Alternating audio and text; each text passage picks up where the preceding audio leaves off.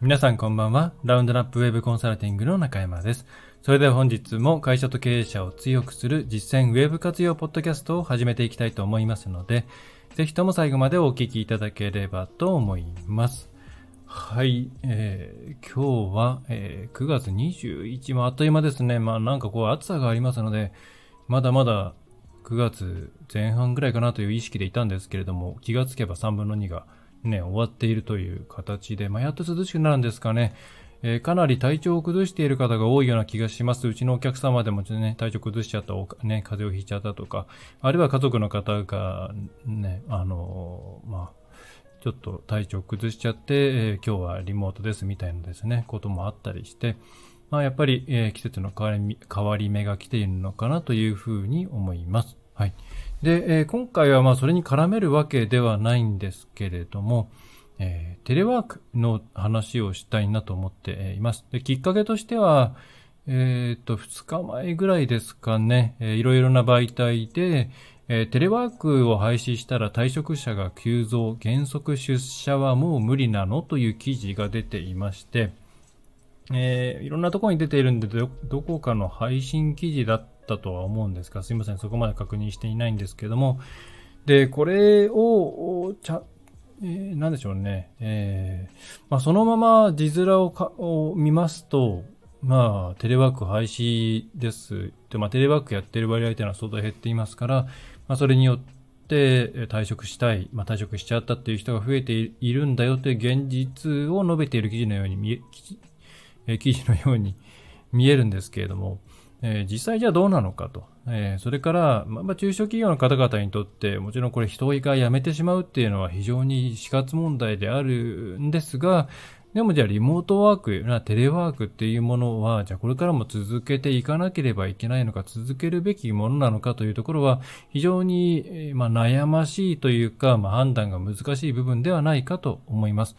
で、そこで今回はそこについて、こういうふうに考えていただくといいのではないかという指針、まあ、補助線といいますか、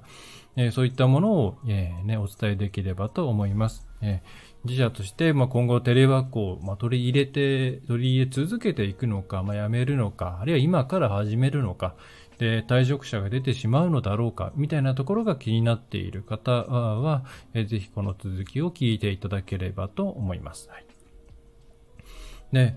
まあ、まずですね、こういった記事、まあ、これだけではないんですね。過去にもう、まあ、他にもいろいろこういうテレワーク、ね、やんないんだったらもうやめてやるみたいなことを言う人が増えているとか、えー、テレワークがもしなくなったら、えー、転職を考えるとか、あるいはテレワークを継続してほしいか継続してほしくないかっていうアンケートを取ると、まあ、7割ぐらいが継続できれば継続してほしいっていうふうに書くとかですね、えー、そういった記事たくさんあるんですね。要するに世間としては、まあ、テレワークを引き続きやってた方がいいんじゃないのっていう、まあ、流れがあるわけなんです。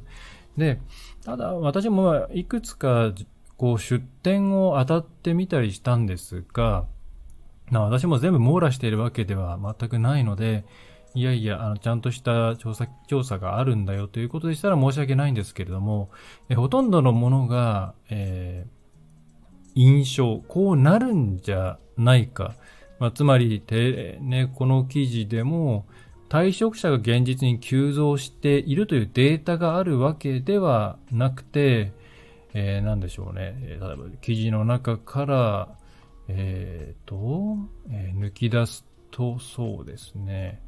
えっ、と、どこだ、どこだ、どこだ？はいだ。えー、感染法上の分類が5類に移行したこともあり、テレワークをやめ、えー、原則出社に切り替えました。ところがオフィス出社を拒否する従業員が散見され、ついに退職者まで出る始末ですと。コロナ前のように出社して働いてもらうことはもう無理なのでしょうか？というところで、これはですね、要するにこのどこの会社かわからないですけれども、ここでインタビューを受けている社労士の方が相談を受けた、こういうことで相談を受けたことがあるんだよっていう内容が書いてあるんですね。で、他のところではアンケートなんかを取ってるケースもあるんですけれども、まあそれがやっぱりインターネットアンケートであったり、あるいは特定のバイアスというか、まあ、属性を持っている人たちに対してのアンケートですね。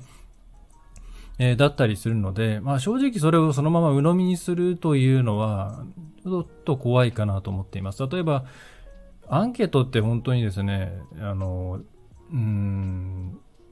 答える人と答えない人がいますよね。で、答えたい人と答えたくない人がいて。で、大体答えたい人っていうのはそれに関して何か言いたいことがあったり不満があったりする人なので、回答っていうのはそういう方向に流れがちではありますね。特にインターネット調査っていうと、えー、まあ、匿名で答えられるようなものもありますから、まあ、どうしてもそういったちょっと尖った意見の方に、えー、行きやすいです。で、また、それ以外でも、まあ、どこというふうには言いませんが、えー、よく出てくる調査なんかでは、対象者がすべて、えー、一戸建てに住んでいる、まあ、ご家庭の方っていうふうに限定されている。まあ、それは、えー、アンケートを取る元の会社さんが、まあ、そういうご商売はね、不動産関係のご商売をなさっているので、えー、そうなっているんだとは思いますけれども、当然これ、ね、一戸建ての広い、まあ、広いというか、まあ、ある程度余剰スペースがあるわけですよね。最低でも 3DK とか 4DK ぐらいはあるわけですが、まあ、それに対して、まあ、例えば賃貸のマンションであれば、まあ、大きいところであればもちろん 4DK、5DK はなんまないか、まあ、60平米以上みたいなところもありますけれども、まあ、30、40平米とか、まあ、一人暮らしであれば20平米、30平米みたいなところもありますので、えー、そういった人たちの意見ではないんですよね。はい。なので、えー、まあ結論から言ってしまえば、これ本当にケースバイケースなので、あんまり世の中の意見を気にしないで、自分たちの社員のことだけを考えた方がいいと思います。で、2020年ぐらいですかね、3年ぐらい前に、やっぱりこの、リモートワークってやるべきなのそうじゃないのっていうね、あの、ご質問を私もいろいろ受けた関係で、ポッドキャストで出しています。で、その時と意見は変わっていないんですが、あの、リモートワーク、あるいはまあテレワークっていうものを、そもそもやっている方が優れている、やっている方がいい会社だ、えー、やらないっていうのは遅れているっていうような前提で見てしまいがちなんですよね、世の中がですね。えー、でもこれ、本当にその会社の状況、その仕事内容、えー、あるいはもう、なんでしょうね、地域、いろんなものによって全然最適解が変わってきます。で、もちろんこれテレワークをやっている方が、なんでしょう、進んでいるっていうわけでもないですし、えー、ね、逆に言えば、そのテレワークやりませんっていうことが悪なわけでもないんです。だややこしいのは、当時はコロナがあったので、えー、テレワークという選択肢を用意しないっていうことが、まあ、社会的に言ったら悪だったんですよね。で、今は、まあ、いろんなご意見あるとは思いますけれども、まあ、ね、5類に、さっきの記事にもありましたけれども、5類になって、えー、少なくともその、悪っていうことではなくなった、えー、わけですから、えー、フラットな目線で皆さんの状況を考えて、えー、うちとしてはじゃあこうするかっていうふうに考えればいいっていう状況に今なってます。はい。昔3年前に、まあ確かそのポッドキャスト出したの2020年だったと思うんですけど、の時だとそういう倫理的な判断みたいなものが入っているんですけども、今はもう経営的な観点で見れば大丈夫です。で、あと世の中でいろいろこう記事になるものって大体まあテレワーク続けたいっていう意見がある。まあそれを否定するわけではないんですけれども、えー、でも私がいろいろお客さんのね、現場見たりとか、あるいは、まあ、その、知り合い経緯で状況なんかを聞くと、まあ、逆にテレワークそろそろしんどいっていう人、これも結構いるっていうふうに私は感じています。それはいろんな要因あると思うんですね。仕事がやりづらい。で、あと、新人の方もですね、やっぱり、面と向き合って、同期と一緒に話がしたかったな、みたいなことを思っていたりとか、で、管理職の方もですね、まあ、もともと自分の持っているスキルから考えたらやっぱり対面したいんだよねっていうケースもあったり、えー、まあ、いろんな事情、ね、要因がありますけれども、あの、同じぐらいかそれ以上、やっぱりある程度出社したいなっていう人もいるっていうのが私の肌感覚です。はい。えー、で、これも、んで、唯一このあたりの、うん、まあ、そうですね、えー、ちゃんとしたというか、まあ、国の調査があって、まあ、これが5年に1回ぐらいしかやらない、やらないので、2020年のデータがない ないのが非常に残念なんですけれども、一応ですね、その就業危機構造基本調査っていうのが総務局の、総務省か、えー、総務省の方で、え、出されています。大体5年に1回ですね。だから前回は2017年の、平成29年なので、まあ、全くコロナのこの字もない時代なので、まあ、役には立たないわけなんですが、えっ、ー、と、2020年の、違う、2022年ですね。令和4年の、に行った調査だ、去年。だまだ、ま、まだもうちょっとコロナ、えー、まだ残っているわけですよね。えー、その時期のデータがあります。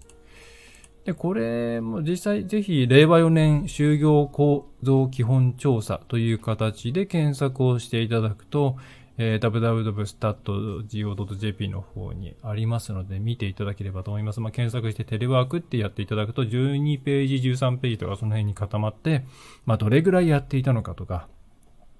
えー、どういうデモグラ、何歳ぐらいの人がやっていたのかとか、都道府県別はどうだったのかみたいなデータが見る、見られます。まあ、個別に見てもそんなに示唆はないんですが、私が印象的だったのは、えー、地方はほとんどやってないってことなんですね。はい。えー、やっていたのはほとんど東京とか、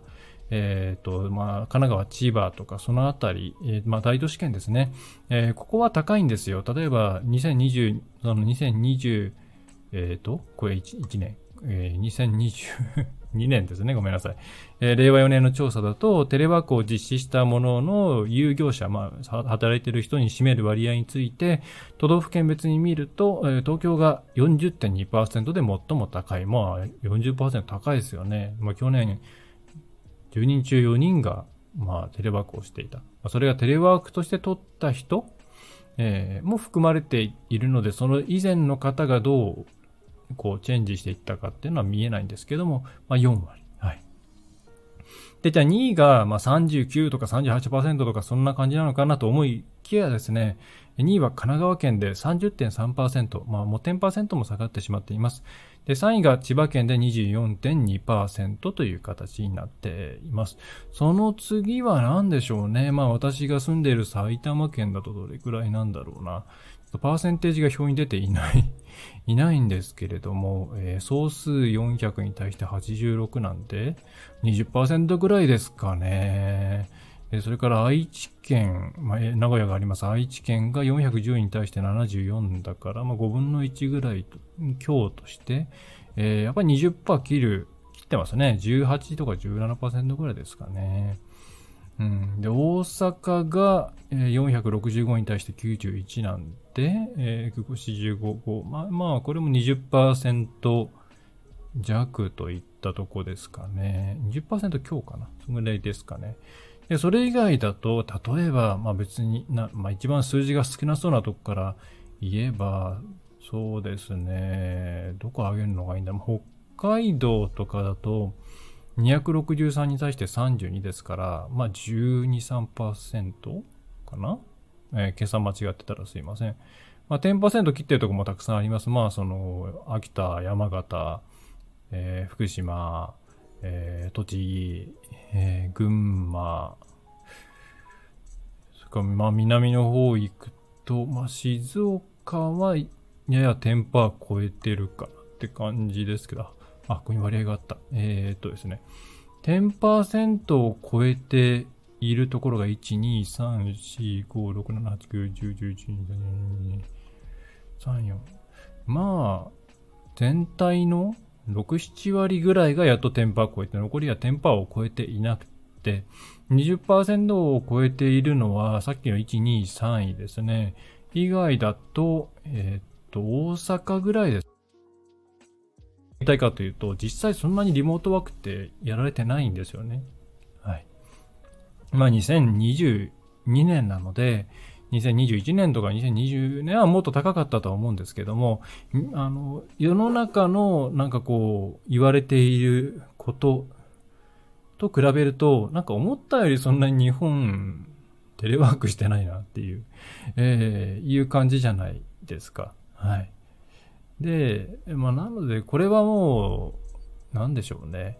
ぱちょっと踊らされてる感が あったというとあれなんですけども、うーん、まあ、実データを見ると、そんなに無理してやることでもないんじゃないっていう気がしています。で、まあ、じゃあ、じゃあ、そういうデータなんだからやらなくていいかっていうわけでももちろんなくって、えー、ほん今、今今の状態で、えー、まあ、リモート、テレワークにするかしないかっていうのは、本当にその会社ごとに違いますし、あとは働く人によっても違うです。で、ぜひその2020年ぐらいに出したポッドキャストも聞いていただきたいんですけども、テレワークは本当に向き不向きがあります。はい。で、いろんな向き不向きが絡み合ってます。その人としての向き不向き、テレワーク向きの人、テレワーク向きじゃない人、それから、えー、業種、テレワークに向いた、まあ、業種とか職種ですね、職種。えー、テレワークにどうやっても向かない職種。えー、それから、まあ、いろんな条件が絡み合っているので、何か一つの条件で決めるのって難しいんですよね。なので、本当、あんまりこういう情報を気にしないで、え、今いるメンバー、あそれからこれからこういう部門にもっとこう配置していきたい。じゃあその時にどうしたらいいんだろう。えー、どういうふうにしたら人が取れるんだろう。人が辞めないんだろう。まあ、あるいはやる気、やる、モチベーションが上がるんだろう。そういう形で、えー、個々の事業所が決めていくことであって、えー、あんまりこの外の意見に振り回されない方がいいと思います。もはや倫理的な云々もないわけですから。はい。テレワークに関しては悩まず目の前で判断をしていきましょうという感じですね。で、まあ、一つ、こう、記事、先ほどご紹介した、えー、記事を読んでいて、えー、あ、これはちょっと気をつけなきゃいけないなと思ったのは、えー、雇用契雇用契約を結ぶ際に、まあ、リモート前提で結んでしまっているケースがある。つまり人が取れない、もうリモートでいいから働いてくれる人を募集したい。ということで、まあ、リモートでのお仕事ですよという形で契約を結んだ場合は、えー、雇用契約書を改定、改定っていうのかな？あの、変更しない限りは、えーまあその契約が優先してしまうってことですよね。だやめろと言われて、そのバンってやめさせ、やあの、やっぱりオフィスに来てねというふうに転換させるのが難しくなってき、えー、ますと。だからこのあたりはその辺で、けね、しあの雇用契約結んだ方は、ちょっと書類をチェックした方がいいと思います。で、これは逆に、コロナの頃に転職したり、まあ、あるいは新卒で入った方で、えー、自分はテレワークのつもりで入ったっていうふうに思っていても、雇用契約書にそれが書いていない場合、えー、それを根拠に拒否するっていうのは、まあ、辞めるなら、まあ、やめるしかないんですけど、えー、辞めない前提で交渉することはできないですね。だこれの契約書周りに関しては、えー、社労士さんとかと、あ、社労士さんじゃないのかな、労務、えー、社外、えー、労務系の事業さん、あ、社労士さんか、えー、とちょっとちゃんと相談した方がいいと思います。結構、あなんか人によってはもうリモート前提のつもりで地方に家を建てちゃったみたいな人もいるということなので、えー、トラブルを最小限というかトラブルを減らす及びできるだけ穏便に収めるためにも契約書に関してはちゃんとチェックをしておいた方がいいですし、これから働いてもらう人に関しても契約書に関してそのあたりはきちんとしておいた方が、えー、いいと思います。はい、で、まあ、辞めるっていう人も絶対出てくるとは思うんですよね。この初めての体験じゃないですか。例えば通勤がない、誰かにずっと見られてることもない、えー、隙間時間に自分の好きなものが食べたり飲んだりできる、えー、それはまあ私はまあ仕事上別に会社の雰囲気とか風紀目指さなければまあ会社でやってもいいんじゃないのとは思いますけれども、まあそれが自分に合ってると思っちゃった人が、その環境で働けないということになったら、じゃあ辞めますっていうのは、これは自然な流れなので、うん、無理に止める、止めるものでもないと思います。はい。で、先ほども申し上げましたけれども、全国でテレワークバリバリやってるところって本当に一部のね、人口、まあ、あるいは職種としてそのテレワークがやりやすい、まあ、この先ほどの就業構造基本調査にも、えー、書いてあるんですよね。職業として、この職業はできるけれども、これはできないっていうのが書いてあって、まあ、ほとんどテレワークやってる人のほとんどっていうのは、まあ、その専務従事者、まあ、つまり専門的な何かをずっとやってるような人、あるいは専門的、技術的な職業の従事者、まあ、これは、うんまあ、製造業とかと出てくるしかないと思いますけれども、まあ、パソコンとか IT とかになってくるケースが多いんじゃないでしょうか。えー、その方々はやっぱり高いんですけれども、そういう割合がですね。まあ、それ以外はもう本当に低いんですね。うん。で、つまり、その、テレワークさせてくれないんだったらやめますっていう人は、うん、その先にじゃあテレワークで働かせ、同じ条件で働かせてくれるような会社がすぐ見つかるかっていうと、多分そんな簡単に見つからないので、えー、そういう、そういう、なんでしょうね、テレワークが容認されやすい職種に転換するような、まあ、今でいうリスキリングですかね、えー、をした上でとかでない限り、うん、見つからないと思うので、結局、出戻りをするかはわかりませんが、まあ転職に至らなかったりするんじゃないかなという感触はあります。はい。まあとはいえ一時的にでもリソースがね、えー、人いなくなったら困るという場合には、まあそこはもう交渉ですよね。えー、例えば、そのテレワークがいいっていう場合にも、その、なんでいいのっていう理由は人によって違います。その、本当に通勤が嫌だっていう人もいれば、うん、やっぱりあの環境、オフィスっていう環境が苦手っていう人もいますし、あとはその、まあね、お子さんが小さかったりとか、とかいろんな事情があってというケースもありますし、えー、その人その人によるので、まあ、そこをこううまく、えー、まあ間を取って、えー、やれる、その交渉をしていくような形がいいんじゃないかなと思います。はい。世の中でこう言ってるんだとか、いや、仕事ってそういうもんじゃないんだみたいな大冗談で話していると、多分この話って全然決着がつかなくなって、まあ下手すると他の従業員にも影響が出るっていうケースになっちゃうと思うんでね。はい。えー、そのあたりは、まあ普通に労使交渉というか、えー、自分と会社との、自分と会社というか、まあ、会社と従業員の方の働く人の間での交渉というふうに見て、えー、テレワークだからとか、えー、今後はテレワークの時代だとか、そういう先入観をお互いに持たない方がいいと思います。はい。まあでも多分これからもこういった、あのー、なんでしょうね。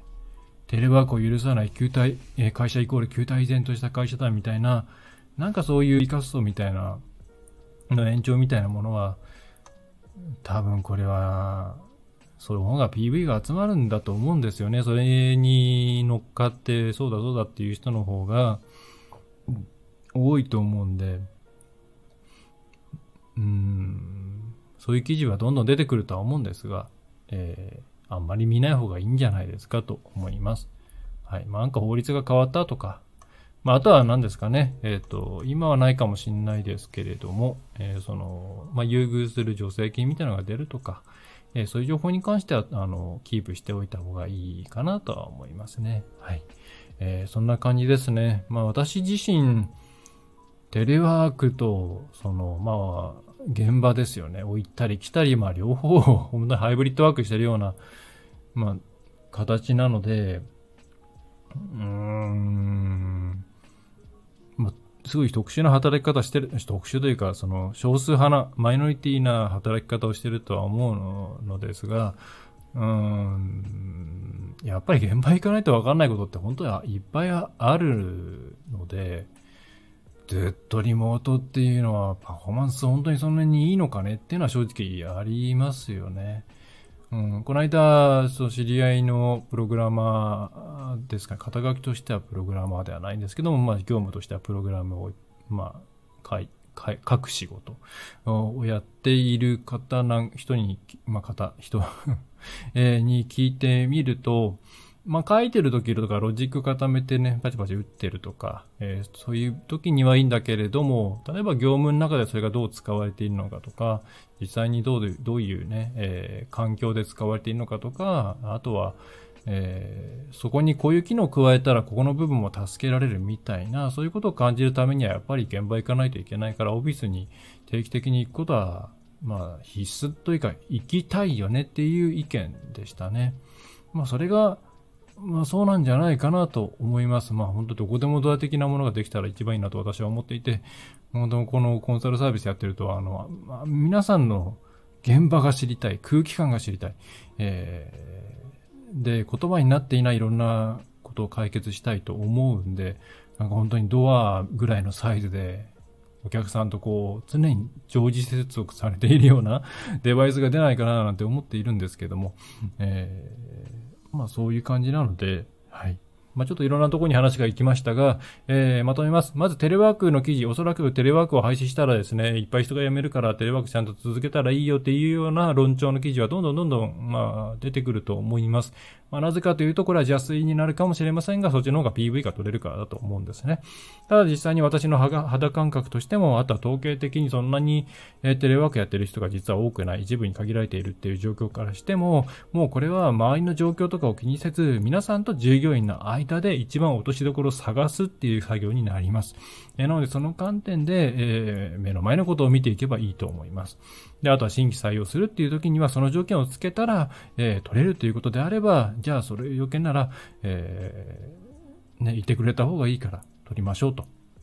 まあ、いう判断をしてもいいですし、まあ、やっぱりね、オフィスにいてくれる人じゃないとあれだから、まあ、まだしばらくはちょっと他の従業員の方に頑張ってもらうしかないけれども、このまま行こう。まあ、それはもう本当に経営判断だと思います。どっちがいい悪いではないです。はい。で、これからも、なんでしょう。で、それからそのリモートできるできないっていうのは会社に対しても、えー、その、やる人に対しても本当にそれは優劣ではないです。適正です。えー、適正なので、えー、できないからといって悪いと思わないでください。えできるからといって良いと思わないでください。えそうしないと判断がおかしくなってくると思います。はい。えそんな感じですかね。うん、まあ、ばばばばばって喋りましたけれども、